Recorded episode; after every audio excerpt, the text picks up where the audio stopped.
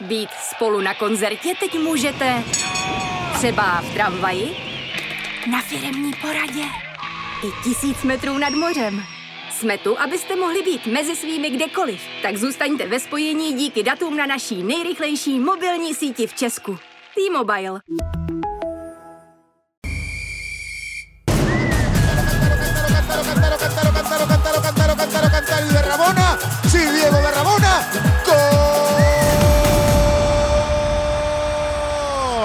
Kanonýr kanonýru, excelentní sniper, bombardák, nepřekonatelný střelec.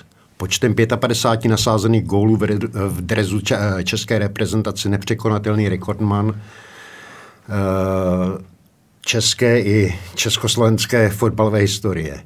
Jen do jak se vůbec poslouchaly všechny tyto superlativy, které se na vás hrnuly během kari- kariéry a samozřejmě i po ní.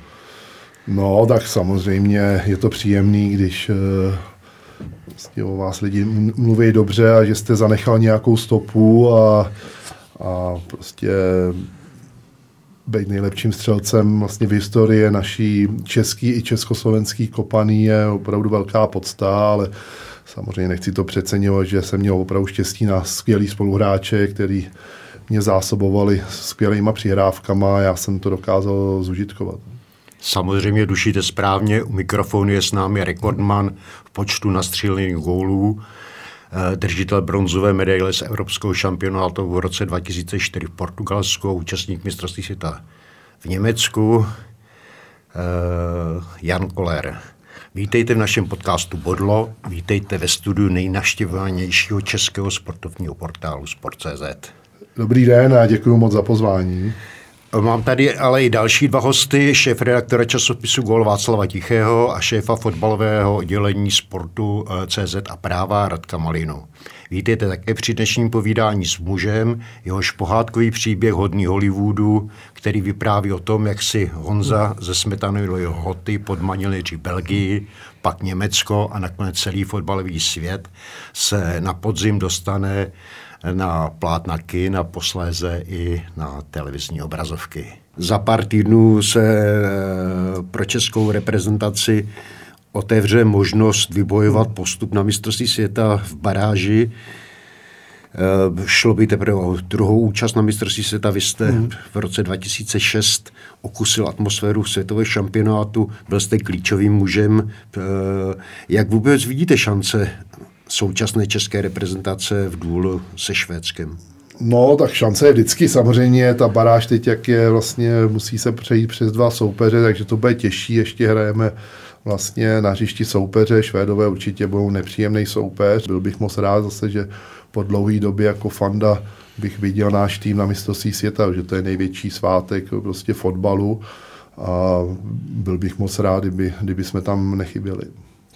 Patrik Šik, teďka láme rekordy, které jste hmm. měli, měl ty a měli Pavel Kuka, tak jak se ti na to dívá, když další český format, na kterém hmm. eh, staví i národní tým, se takhle prosazuje v jedné z elitních evropských nebo světových soutěží? Tak dívá se mi na to dobře, že za poslední léta moc těch hráčů, co opravdu vynikali v těch největších eh, světových ligách, jsme moc neměli. Když eh, Teď eh, pominu Tomáše Součka a pak samozřejmě eh, spíš naši brankáři dělali skvělý renomé v těch eh, největších ligách, takže a kort já jako útočník, tak takovýhle hráče jsme dlouho nikde neměli.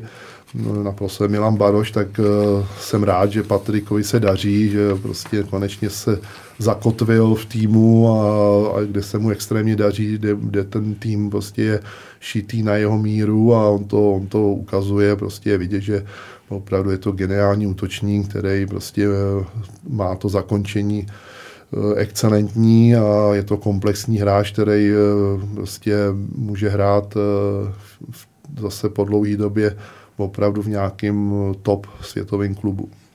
Honzo, překvapilo vás, že třeba nedostal na Peninském poloustrově tolik příležitostí? Sledoval jste tu jeho cestu vlastně dřív do Itálie, pak eh, do Německa, nejdřív vlastně Lipsko a následně působení v Leverkusenu? Tak samozřejmě se to vyvíjelo asi tak uh, pořád to byl, je to mladý hráč, takže musel si zvykat nejdřív Sampdoria, jenom v první zahraniční angažmá, kde mu to, kde mu to sedlo, pak samozřejmě přestup do už uh, top klubu, kde bohužel ale měl velkou konkurenci v, v Edinu Jackovi, kde to byla modla a přes, přes něj to měl hodně těžký, ale pak mu strašně pomohla ta Bundesliga, kde pře, přechod do, do Lipska, kde kde si myslím, že ta, ta německá liga mu strašně sedla, kde, kde hodně, hodně vyrost, je vidět na něm, že i zesílil, hlavně v těch osobních soubojích, přeci jenom ta Itálie na to tak není, tam je to spíš takticky zaměřený, ale ta, ta německá liga mu strašně pomohla, to by mohl potvrdit třeba i Tomáš Rosický, který se tam hrozně zlepšil v těch osobních soubojích a to ta německá liga pořád zůstává a tady bylo vidět na Patrikovi, jak opravdu zesílil, jak, jak eh, muskulaturou, tak hlavně i, i psychicky, i v hlavě a, a teď sklízí o, ovoce a myslím si, že teď je opravdu komplexní hráč, který samozřejmě přijde nějaký přestup a aby se dobře vybralo angažma, aby tam dál mohl rozvíjet ten svůj talent a, a prostě patřil, patřil tak, tak, takovouhle sezonu, aby měl pořád, takže mu v tom držím palce.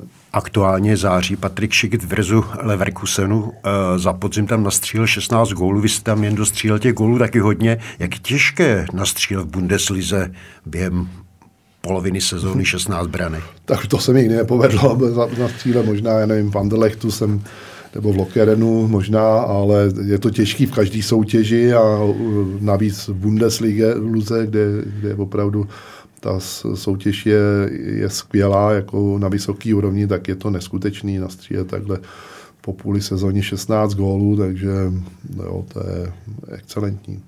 Změnila se Honzo Bundesliga od dob vašeho působení hodně, když vidíte dnešní zápasy a vzpomenete si na tehdejší účinkování v Dortmundu. Tak ten fotbal se změnil eh, vlastně ve všech eh, zemích, nebo celkově eh, se to změní prostě neustále, takže, takže i Bundesliga se změnila, jako samozřejmě je to víc dynamičtější, víc rychlostní asi, takže je to, je to zase, je zase o kus dál. No. Tehdy vlastně k Německu všichni vzhlíželi, dneska se považuje nebo označuje za nejlepší Premier League. Jak to vidíte vy, to porovnání těchto dvou soutěží? Mm, tak ta Premier League je těžší v tom, že opravdu tam těch top klubů je víc, že třeba tady v Německu je to oba jednu většinou, pak dlouho nic, pak, a pak ty ostatní Dortmund, Leverkusen a Lipsko a nikdy se do toho někdo ještě namotá, ale v té Anglii tam jsou prostě tradiční prostě velkokluby, jako jsou oba Manchestery, Liverpool, Arsenal, Tottenham, takže tam je prostě ta konkurence asi, asi větší. Mm, a chodí tam opravdu ty, už úplně ty nejlepší hráči, je tam i ta ekonomika asi, je tam asi v tom fotbale asi nej, nejlepší, takže proto ta anglická liga je teď asi na té nejvyšší úrovni.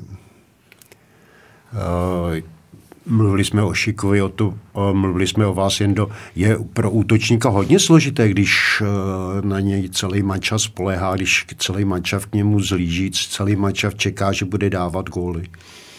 Tak složitý, jak, jak záleží, jak kdo si to veme. Někomu to dělá dobře, jako někdo to má rád, prostě, že že na, tým na něj spolehá. Já, já jsem si, já tam třeba na to nebyl sám, já tam měl vždycky sobě parťáky, jak Everton nebo Amoroso, který, ale vždycky jsem byl rád, že jsem byl prostě, když ten tým mě věřil a že i trenér mi věřil, tak eh, to mě ještě víc nabíjelo, takže mě to, mě to pomáhalo, když jsem prostě měl tu důvěru a i, i když jsem byl i pod tím tlakem víc, tak eh, mě, mě to víc motivovalo, víc mě to nahecovalo a já si myslím, že to mají stejně jak Patrick Schick třeba, nebo Erling Haaland v Dortmundu, kde opravdu tam to s ním vlastně stojí i padá, vlastně tam je to opravdu jenom o něm, že tam ten gol skoro nikdo jiný nedá než on a takže já si myslím, že tyhle ty, tyhle ty útočníci to mají to stejně, že to mají rádi, že jsou prostě pod tím tlakem a, a že jsou rádi, že prostě oni jsou ty důležitý a že, že ten tým a i to vedení nebo celý ten klub na ně spolehá. Vnímáte třeba Haalanda jako svého pokračovatele, nástupce? No, tak ten už je hodně, hodně dál. Pro mě to je pokračovatel, ne můj, ale Ronalda Messiho, protože to je opravdu excelentní hráč světového formátu, který převezme žezlo právě po těle těch dvou geniálních fotbalistech, tak eh, on bude, on bude teď takový ten největší adept na sbírání zlatých míčů a, a bude táhnout ty, ty světové kluby. Patrik Šik se mezi Levandovského a Alanda vklínil v tom aktuálním pořadí, v tom prvním prosincovém eh, víkendu dál ze čtyř střel čtyři branky poslednímu Firtu.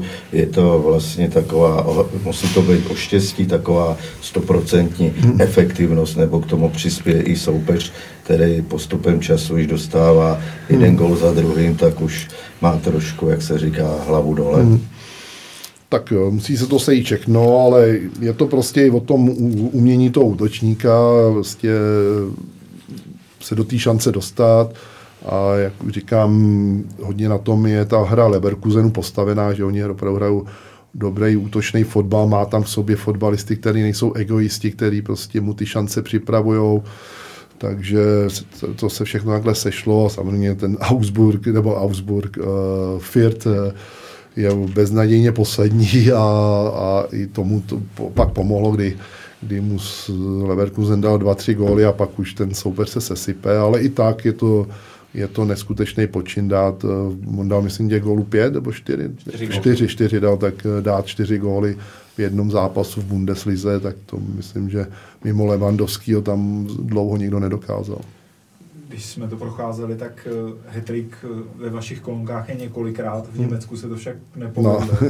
je to známka výjimečnosti v Bundeslize, už jenom ten hetrik na to čtyři branky? Tak jo, jo musím říct, tak v každé soutěži je to těžký a jo, kolikrát mě k tomu chybělo málo, ale nikdy, nikdy eh, jsem ten hetrik v té Bundeslize nedal. A samozřejmě je to, je to těžký prostě střelit tři góly v zápase, ještě takhle kvalitní soutěže. Patrikem eh, je často spojováno mnoho klubů, zejména teď během probíhající hmm. sezóny. Vidíte ho třeba jako možného nástupce Levandovského Bayernu Mníchov, který by měl odejít? Tak umím si to představit. Já si myslím, že by to byla asi nejlepší volba. Tady si vyzkoušel, že ta Bundesliga mu opravdu sedí a, a prostě umím si ho prostě, když by ten Levandovský odešel, tak si ho umím představit uh, tom, eh, v tom Bayernu i mi trošku toho Levandovského stylem svýho, svý hry mi ho i připomíná, takže já si myslím, že, že by to byla dobrá volba. Tak by asi byl ještě produktivnější, protože tam ten servis pro něj by byl uh, lepší, než kterého se mu dostává v Leverkusenu. Určitě, já jsem, jsem přesvědčen, že, že určitě a myslím si, že už i psychicky je na tenhle ten velkou klub připraven a zná tu soutěž, už určitě umí i řeč, takže pro mě by to dávalo smysl. Samozřejmě jenom při odchodu Levandovského. No. Když pomineme Patrika, tak uh, vidíte dalšího českého útočníka, který je schopný obstát na mezinárodní scéně. Tak sám jsem zvědavý hlavně na Adama Hloška, který, který, do kterého se dává velký naděje. Je, takže na, to je další asi adept na nějaký zajímavý zahraniční angažmá, takže jsem sám zvědavý, jak se, jak se s tím popere, že ten přestup určitě e, nejbližší době, nebo nejbliž, nevím, jestli ro, roku, dva, dvou let eh, určitě přijde, takže tak jsem věřím, že, že to pojme dobře a že, že se v tom zahraničním fotbale na té nejvyšší úrovni prosadí. Hodně se řeší, jestli by měl zůstat ještě ve Spartě, nebo jestli už nadešel časově odešel. Jak vidíte vy to rozhodnutí zůstat? Tak, ještě... je, tak já už vidím na Adamovi, nebo to je můj o, laický, nebo můj osobní názor, že už by teď teda ne v zimě, ale v létě určitě, já jsem zastánce, ať hráči přestupují v létě, že v rozjetý soutěži je to těžké na tu adaptaci, takže to léto tam je prostor v té letní přípravě, která je dlouhá, takže já jsem pro, aby v létě už to angažmá změnil, už mi přijde, že v té Spartě trošku stagnuje a že by potřeboval nový impuls, i když je pořád mladý, ale už ho beru, já už ho beru jako hotovýho hráče, který už tu naší ligu hraje tři roky, takže já jsem pro, aby, aby už v létě přestoupil do, nějakého, do nějakého zahraničního klubu v té nejlepší, v té elitní soutěži. V minulých dnech se vydal opačným směrem na východ Jan Kuchta, který. Vlastně se vypracoval v elitního útočníka Slávie, byť mu nikdo také velké šance potom přesunu z Liberce nedával i vzhledem k jeho předchozí kariéře. Dostal se i do národního mužstva Myslíš si, že v té ruské lize se může prosadit, že to je pro něj krok správným směrem? A jen tak... jak, je, jak, je, jak je složité se třeba pros, prosadit v tom ruském prostředí? Hmm. Přece jenom hmm. uh, je to prostředí specifické, hmm. jsou tam báze, ty kluby tam odjíždějí, vy jste tam taky zažíval v hmm. Samaře? Tak eh, na tu první otázku, tak i pro mě teda musím říct, že, že to bylo velký překvapení. Sledoval jsem jeho kariéru Bohemce, kde opravdu to nebylo dobrý. Pak i Liberec a prostě říkal, ten bude rád, že bude hrát vůbec naší ligu, jenom že se někde prosadí. Pak byl pro mě šok, že se objevil ve Slávi. Říkám, co ten hráč tam bude dělat, ale musím, že tam tam prostě se ukázala fantastic, velmi dobrá práce trenéra Trpišovského, který ho asi znal i z Liberce a prostě udělal z něj prostě nadprůměrného ligového fotbalistu, který prostě si začal věřit, že je vidět, že ten hráč potřebuje prostě důvěru toho trenéra, on ji potom splácal, byl to neskutečný dříč, sice na úkol třeba té techniky, ale uměl se prosadit, ty góly dával a myslím si, že myslím si, že ten přestup do, tý, do toho Ruska asi, že to je asi jeho možná asi maximum, nevím, nechci ho podceňovat, ale myslím si, že si to zaslouží a, a Lokomotiv Moskva, si myslím, že to, je, že to je dobrý klub a jo, přeju mu, aby mu to angažmá vyšlo a samozřejmě abych lehce přešel k té druhé otázce, tak eh, nebude to jednoduchý. Že ta ruská liga je opravdu specifická,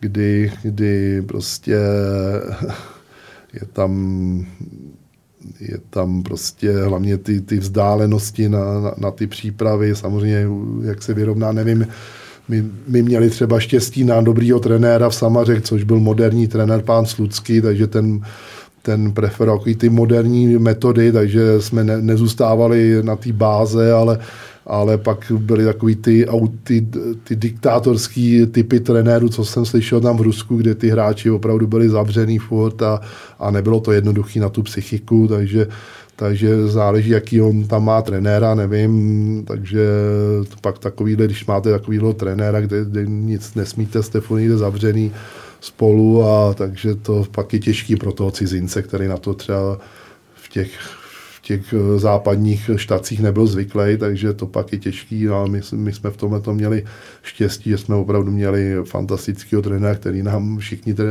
ruský hráči záviděli.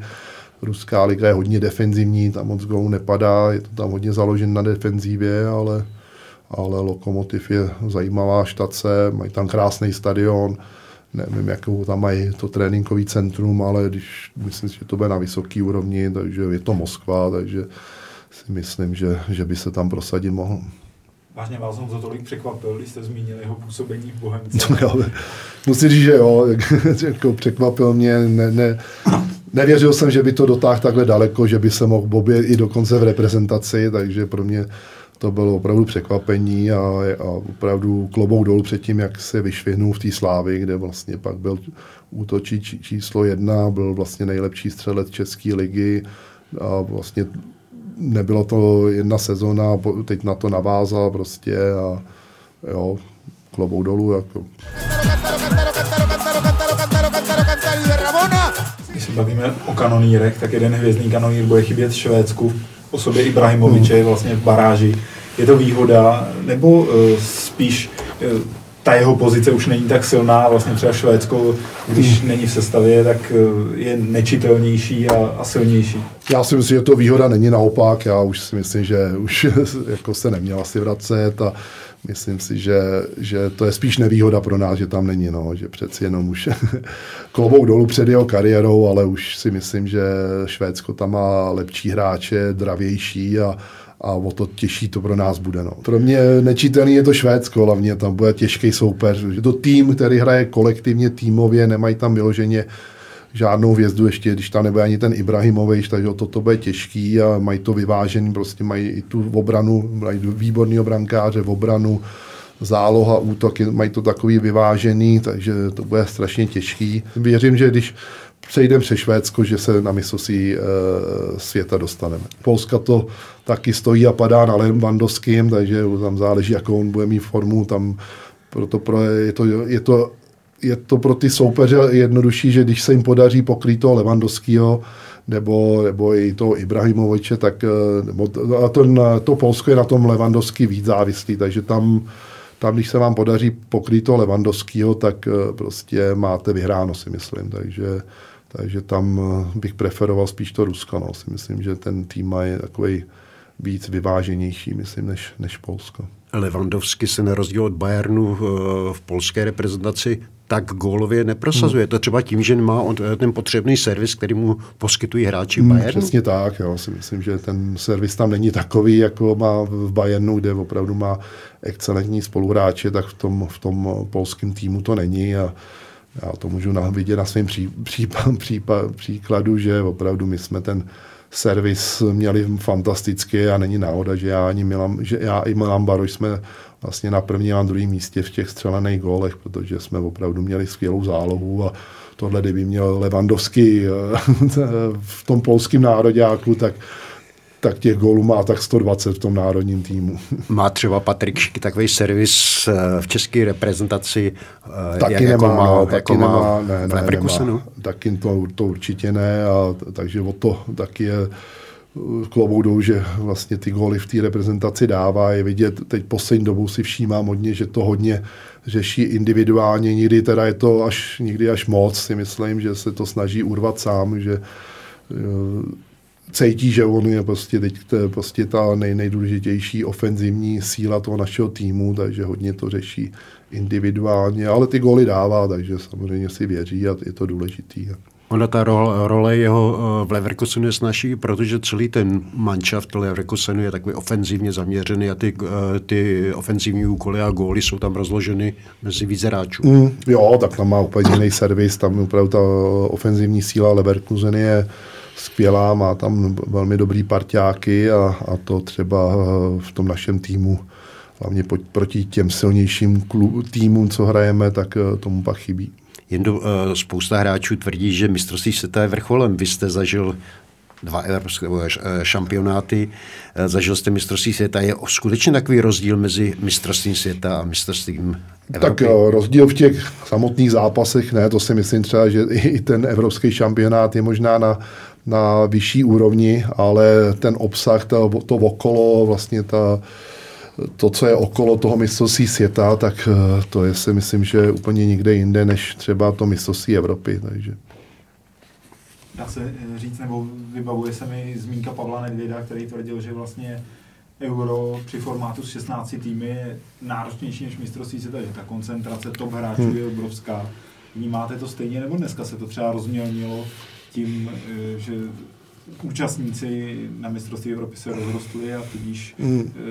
eh, no, mně se líbila teda spíš ten formát těch 16 týmů, kdy opravdu se tam dostali přes to kvalifikační síto opravdu ty nejlepší týmy a, a mělo to kvalitu, že tam opravdu byly ty nejlepší a teď, jak se to rozrůstá, se je tam už 24, teď dokonce bude 32 lidí, jestli se nemýlim, tak už mi to přijde, že už je to takový, už to ztrácí takovou tu, tu svoji kvalitu, no, takže když pak tam hrajou týmy, jako je to, je to pak i nuda, jako musím říct, že poslední euro se mi moc nelíbilo, eh, co se týče herní stránky, že ty opravdu slabší týmy proti těm silnějším hráli hodně defenzivně a, a bylo to takový, taková nuda, takže, takže bych se přikláněl spíš těm 16 týmům, prostě kdy jsou čtyři skupiny a prostě nejlepší dva prostě postupují a hraje se na vítězství, než tady, že postupují ještě z třetích míst, kde skoro s, s jedním bodem můžete postoupit do další fáze, tak to nikdo nechce moc útočit a takže mi to ztrácí takovou tu kvalitu. No. Teď se hodně řešilo, že mistrovství světa by se hrálo každé dva roky zničilo by to výjimečnost hmm. toho turné. Určitě, jo, já nejsem, já jsem proti a jsem, rád, jsem byl bych rád, kdyby to zůstalo na ty čtyři roky, aby to mělo tu svoji výjimečnost a takhle už by se to zevšednilo a už by to ne, nebyl takový ten svátek toho fotbalu. Probrali jsme, z toho, probrali jsme toho spoustu, dotkli jsme se vaší kariéry, dotkli jsme se vaší filmové role, dotkli jsme se mistrovství, Evro, mistrovství Evropy, mistrovství světa, dotkli jsme se baráže. Myslím, že šlo o hodně zajímavé povídání, za které Janu Kolerovi děkuju, za upřímné odpovědi samozřejmě také a děkuji samozřejmě i svým kolegům a doufám, že jsme se tady ve studiu Sportu.cz nesešli naposledy. Já vám děkuji za pozvání, bylo to moc příjemný a, a věříme, že naše reprezentace postoupí na mistrovství světa a pak si můžeme udělat povídání právě třeba o tom, o té naší účasti. Tak díky a. Naschledanou. Naschledanou.